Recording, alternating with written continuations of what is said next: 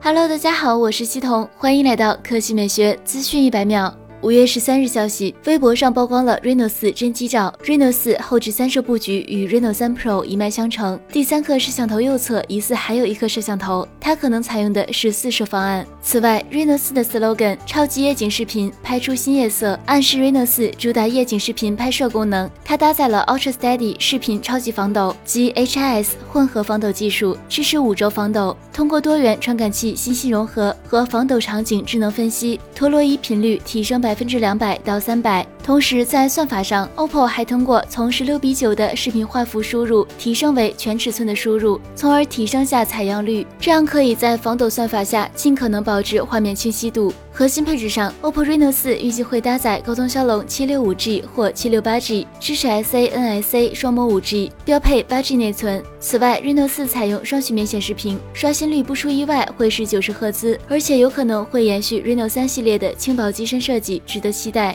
第二条新闻来看，Switch。去年腾讯将 Switch 引入中国内地，不过销量却一直上不来，主要是游戏太少，而且太慢，到现在也只有新《超级马里奥兄弟 U 豪华版》、《马里奥赛车8豪华版》和《超级马里奥奥德赛》三款游戏。据中国商品信息服务平台显示。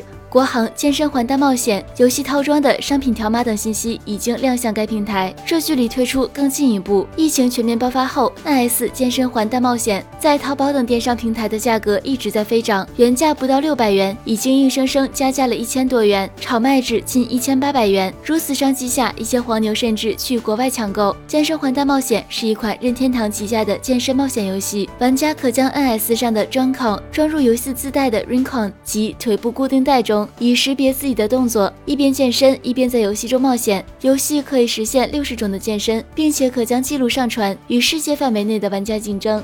好了，以上就是本期科技美学资讯百秒的全部内容，我们明天再见。